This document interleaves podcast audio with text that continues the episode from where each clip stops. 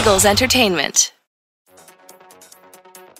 On Thursday, July 29th, defensive coordinator Jonathan Gannon spoke to the media following practice. Sorry if I'm hoarse. Yeah, a little bit of yelling today. A little bit of yelling today. Let's roll. What have your impressions of Steven Nelson been so far? Good. Yeah. Really good. Yeah, he. Um, it's good to get a vet in that knows a lot of ball, and uh, just got to see what he's comfortable with within our scheme, and um, get him to play to his strengths. And he's, he's gonna. It was a good addition for us. I know it's only been the second day, but it looks like the defense is really forcing some fumbles out there, popping the ball free and interception or two. Has that been kind of an emphasis uh, every day to, to, to get turnovers? Yeah, we have a very defined language with how we talk about takeaways, and um, that's going to. You guys are going to see that in practice, um, hopefully a lot. But uh, we know the value of the ball, and we put a high importance on it. So we're going to coach that up. They have a, like I said, we have a very defined language with how we coach that, and that should be part of our DNA, which is the hits principle, which that's the T in takeaways. Defined way to talk about it. So we have very distinct language with how we force fumbles, how we scoop and score, how we block interception returns. So it just puts a very clear picture of what the standard is, what the expectation is of how we conduct our business. It's gotten like a little physical, maybe more than you would expect at Yeah. contact. Is that the goal here, or is that Uh, maybe? no, I think right that's now? just part of how we're going to play, and um, it's actually awesome because we obviously have an offensive head coach, and he believes in it. So you know, a lot of people out there that are offensive head coaches, they don't want to see that, and Nick believes that that's the best thing for the team, the offense and the defense. So he allows us to do that. Now we got to clean it up because we don't want guys on the ground at times, but uh, we on defense we're going to play with a stinger, and I'm not going to take that stinger away. When, you, when your top corner is known for his man defense, how, do, how does that factor into the scheme you're going to use and juggling what the strengths of the other guys in defense? Yeah, back? so I would think with that, you know, the, the man coverage, um, you know, we're, he's going to play some man to man, and uh, we're just going to figure out how much of it we can play if it suits us to win the game that, that week. So you'll see us hopefully be a little bit adaptable week to week with what we're doing to try to defend opposing offenses. How's, how's the filling out process been with the front seven as far as how much 3 4, 4 3 you're going to run? Say that one more time. How, how's like kind of the feeling out? You said the last time we spoke that you're going to kind of figure out as you go. How's that filling out process been with the talent that you currently have? Yeah, good. Um, you know, you guys are going to see a lot of looks out there, and and again, that's going into you guys. You know, we we believe that our D line is a strength, and we're going to try to put them in a position to make a bunch of plays.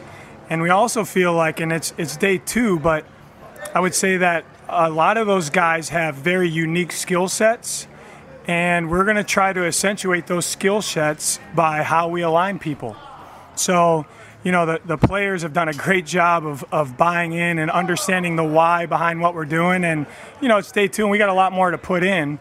Um, it's our job to figure out, hey, this guy does this really well, put him in that spot for the most part, you know. And um, as we keep going in camp, hopefully you guys will see some a lot of different variation with what we're doing, and we're put using guys different ways. That's why, you know, talking about our guys, we like guys that can play multiple positions because we feel it's hard on the offense. So we don't want to just line up and they know where we're going to line up. We're going to change. So along, those, topic, along I- those lines, with, with guys that can play multiple positions, especially young guys, philosophically, do you want them learning both positions from the ground up, or, or like becoming an expert in one and then moving on? Yeah, to the that's next? different with each position and each player.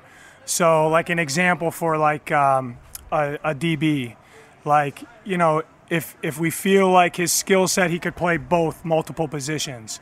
Some days we might rotate it by period, where he's playing corner and he's playing nickel the next period. Some guys we like to get comfortable playing one spot, and this goes for the D line too. Some some guys we like to hey work on this for this four four practice stack, and then we're going to switch you around a little bit. Um, but the value of guys being able to play multiple spots is huge. Couple reasons for that is is it allows to build depth. You know, on game day you don't have too many jerseys out there, so we always say, hey, we want a pair and a spare. Well, to do that, certain guys have to be able to play one, two, some guys even three spots. So again, that differs from guy to guy. That's a really good question. That differs from guy to guy, and that's part of the evaluation as we get going. You know, if this guy's busting mentally, then we'll calm it down a little bit. But if guys can handle it, we're going to move them around. John, I recognize that I know it's early for you, but when you look at your defensive line and have all those guys come back, you made among the most sacks in the NFL last year. How special of a group is that line that's you know obviously going to lead the way on defense? Yeah, it's a it's a it's a big time advantage for us. Um, and and two, with that, the leadership in that room is is key.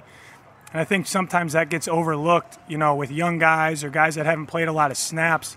Like they're an open book, so they help the young guys with, you know, we can say stand up and say something. Hey, here's how you play a double team. But when it's coming from Hargrave, it's a little bit different. He's got a little bit viewpoint because he's in between the white lines. So the leadership and experience and the amount of ball that a lot of those guys have played helps the entire defense really.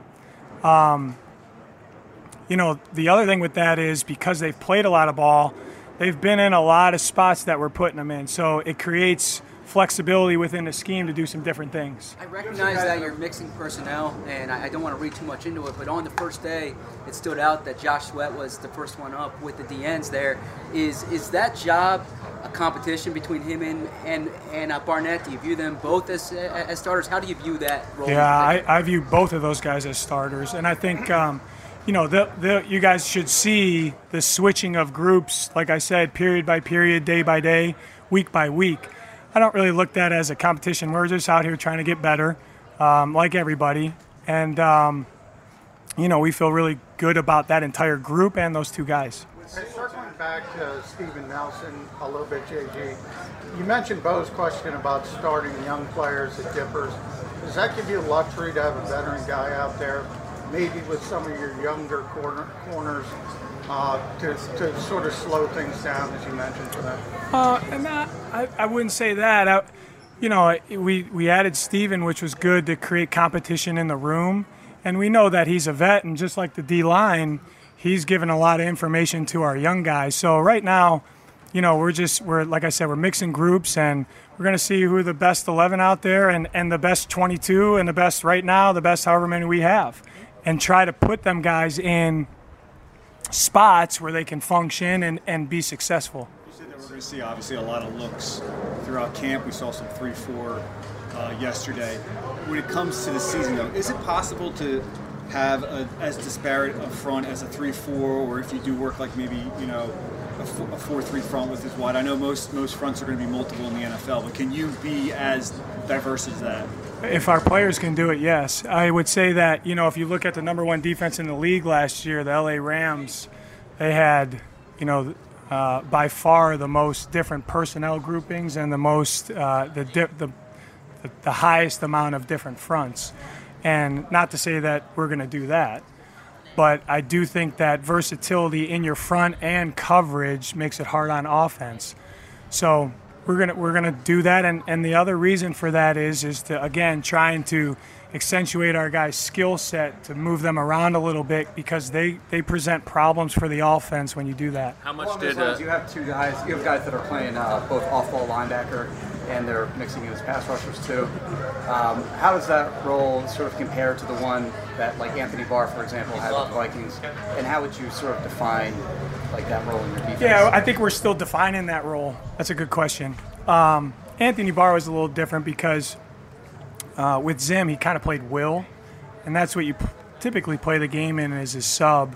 So he did play Sam, but they used him stack in a different way anyhow. I think the guys that we have in that spot right now give us a very diverse skill set.